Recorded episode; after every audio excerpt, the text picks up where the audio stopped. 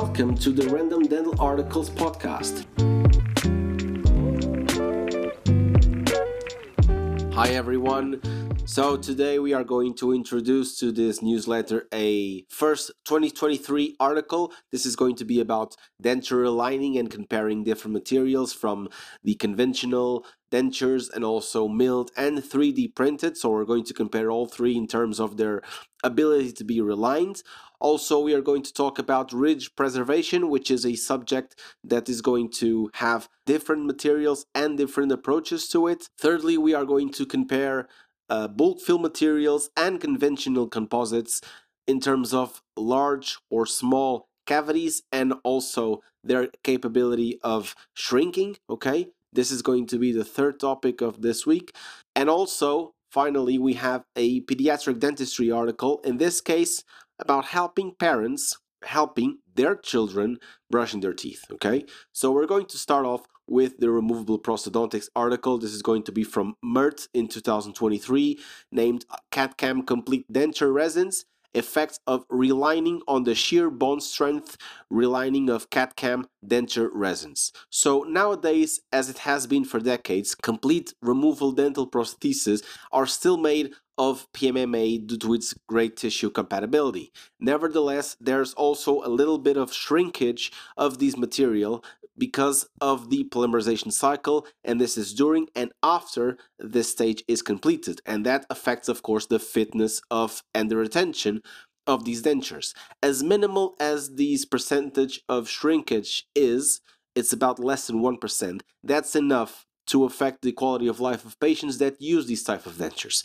So, turning to the most recent years with the advent of CAD-CAM, these dentures can now be made by a subtractive technique, namely by computerized numeric controlled milling, or an additive technique, in this case, the 3D printing. The first offers better results in terms of retention and mechanical properties. And also, both techniques, in terms of the, the CAD-CAM techniques, uh, both subtractive and additive, offer um, a reduced number of appointments because you don't need to do a lot of uh, testings of the denture and the waxing and the trying out of the teeth. And also it's going to lower the cost because if you don't have to do all that manufacturing if in one take or in two takes you can do the denture that's going to reduce those costs okay? Even with all these improvements we know that bone resorption still occurs over time, leading to that loss of retention and stability of these dentures, any one of them. So these losses have to be compensated in some way, and that way is by relining. During the first year post extraction, and this is in the case of immediate dentures when there's extractions involved, this is when relining is more common to be necessary, okay?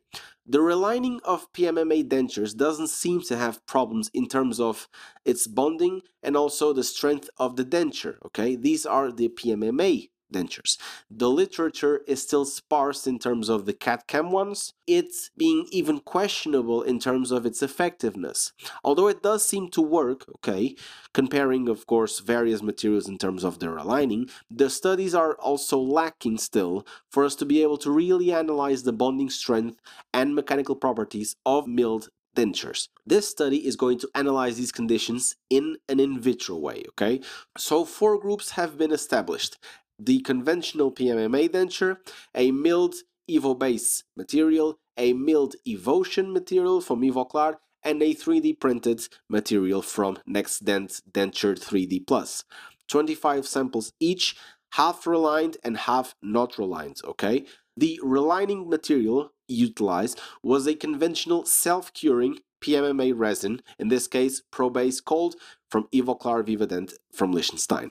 And all specimens were put under 10,000 cycles of thermocycling in distilled water between 5 degrees and 55 degrees Celsius. The 3D printed samples had a lower shear bond strength compared to the other three groups, with no difference between milled and conventional specimens. After relining, all groups were left with a lower maximum load for debonding, meaning that it became easier for the debonding to happen afterwards, after the relining in this case. Again, the lowest values were for the 3D printed group, Finally, all groups when fracturing suffered a mixed failure, it being a sum of cohesive failure in the relined zone and in the non-relined zone, and also an adhesive failure in between the adhesive material. the flexural strength results for 3D printed dentures were also the poorest of them all. So, why is this happening? The worst results of the 3D printed relining may be due to the absence of cross linking between the PMMA surfaces. Meaning what? Normally, the conventional PMMA dentures and the milled ones, of course, are made of a methyl methacrylate material. This is the PMMA material that these dentures are made of. In case of the 3D printed dentures, they are primarily composed of bisphenol A dimethacrylate. So the union between this material and the methyl methacrylate is not going to cross-link as well as the other dentures because they are made of the same material. So this is probably the cause for the lack of shear bond strength. A previous study already showed that when relining 3D printed dentures, if a heat polymerized resin is used, there are no significant differences between these dentures and conventional ones. Heat polymerized relining resins also show better results than self-curing ones.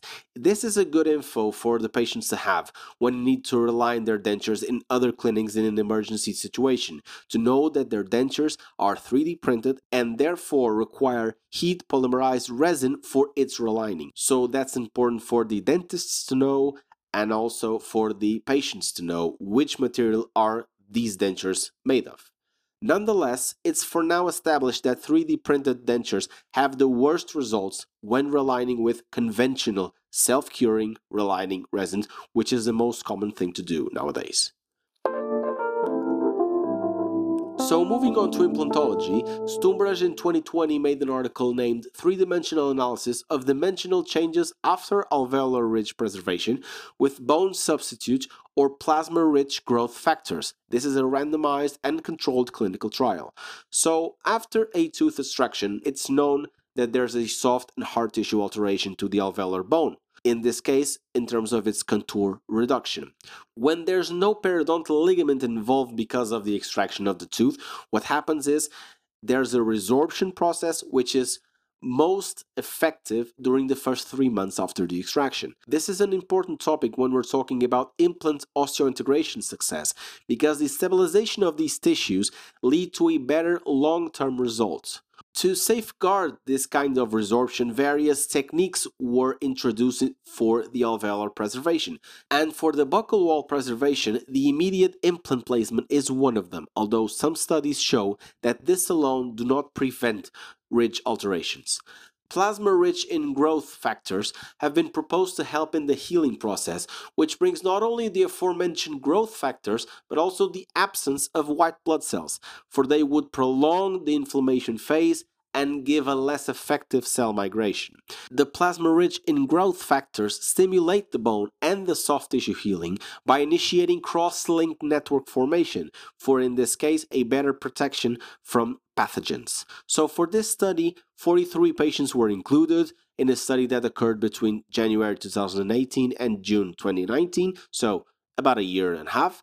Four modalities were used 10 patients for each, um, approximately, in this case, 10 patients with spontaneous healing and 11 patients with, first group, bovine bone mineral covered with resorbable native collagen membrane, another one with freeze-dried bone allograft covered with resorbable native collagen membrane, and finally, just plasma rich in growth factors. A CBCT scan was performed both immediately after the tooth extraction previously, of course, to the implant placement, and after 12 weeks, which is the common three month period from which we start to rehabilitate those implants. And in terms of the results, we can see that after the three month period, the least reduction in width was found in the second group, in this case, the bovine bone mineral covered with the collagen membrane. There's still no statistical significant difference between this group and the plasma rich growth factors group at any levels below the crest, in this case 1, 3 and 5 millimeters. These results were statistically valid when we're comparing to the control group of the spontaneous healing. 1 millimeter below the crest, the plasma-rich and growth factors had only 16.6% of resorption. The third group, which is the freeze-dried bone allograft, had the worst results when compared to both the bovine bone mineral covered with the collagen membrane and also the plasma rich and growth factor groups. In terms of the vertical dimension, all groups had better results compared to the control group. The alveolar ridge resorption was less pronounced in higher depths, which means that these techniques have a greater influence 1 millimeter below the crest. Finally, the buccal wall was still the area that had the greatest bone resorption, which is in agreement with previous studies, meaning that we still maintain the fact that the buccal wall is something that is very difficult to maintain. The worst results of the freeze-dried allograft can be attributed to its faster resorption rate because of their greater osteoclastic activity. It would have better results if the alveolar wall had more than 1 millimeter of thickness, but this article doesn't take this into account. Some drawbacks of the study are that this is a study that doesn't take into account the periodontal phenotype or the socket wall thickness. This, of course, influences the point that we just mentioned about the freeze-dried allograft. Also, there were no soft tissue healing assessments performed, and we can still conclude that the plasma-rich and growth factors or the bovine bone mineral with the native collagen membrane lead to a reduced horizontal and vertical bone loss, but no technique could completely prevent alveolar bone dimensional changes.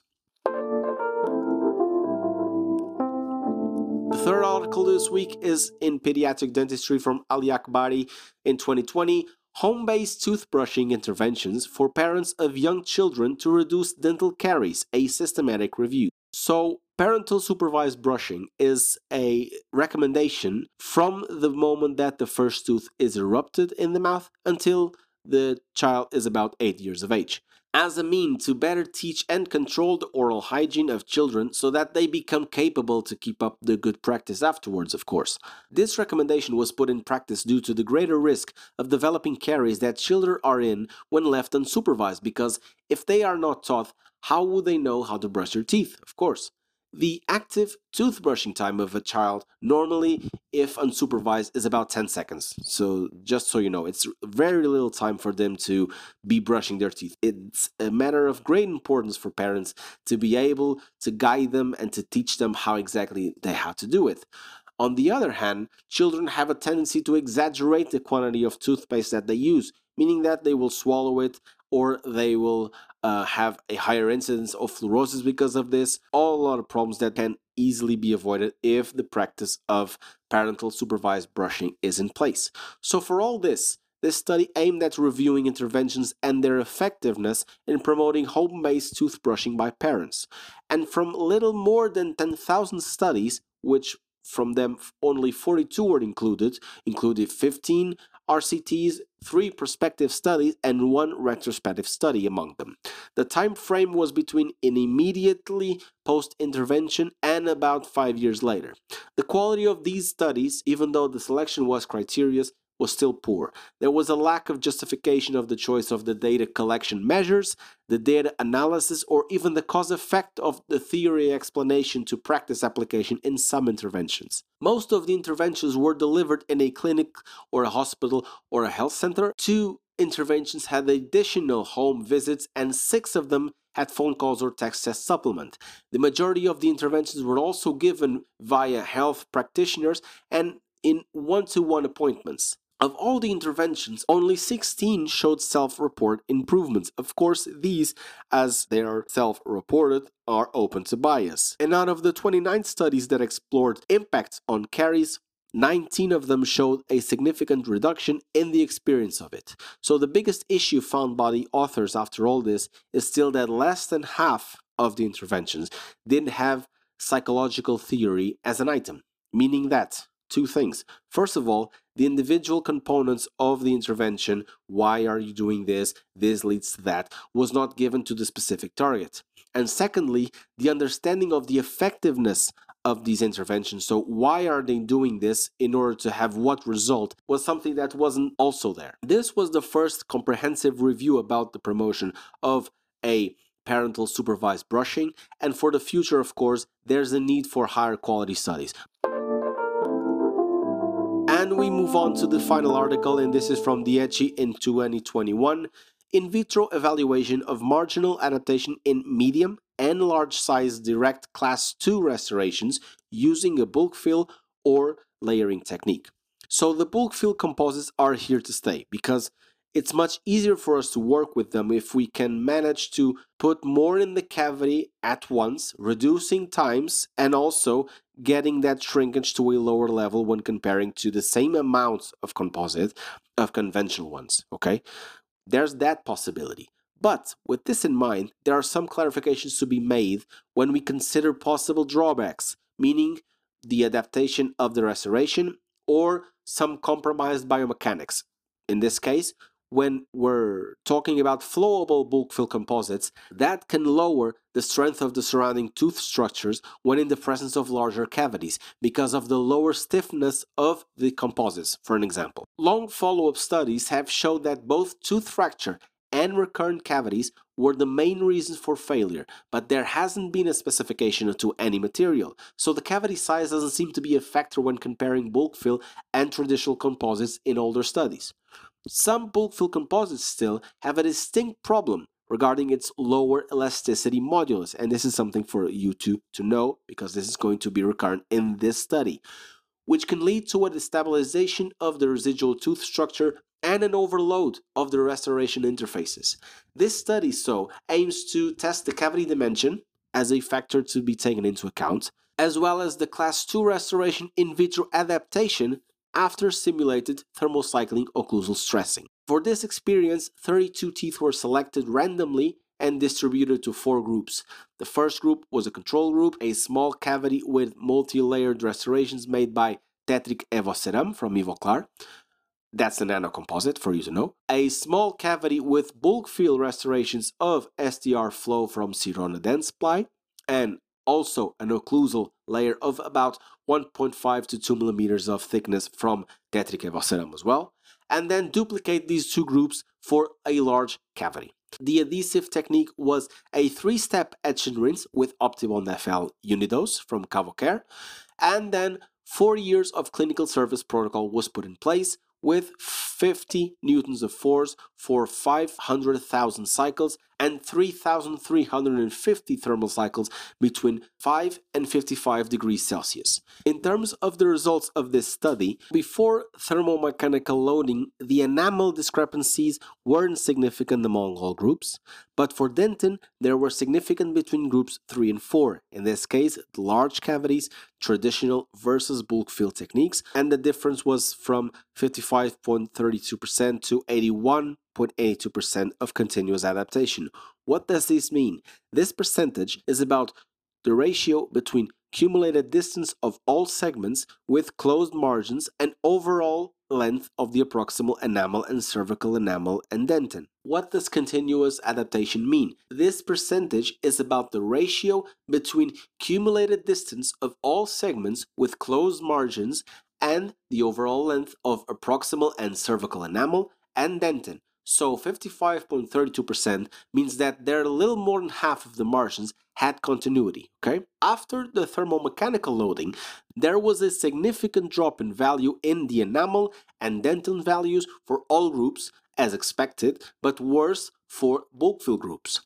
The enamel margins didn't have a significant difference in between groups for the cervical margins, meaning that the differences between groups transpose between the beginning of the experiment and after loading. So their differences are the, about the same when we're starting the experiment and when we're finishing the experiment after the thermomechanical loading.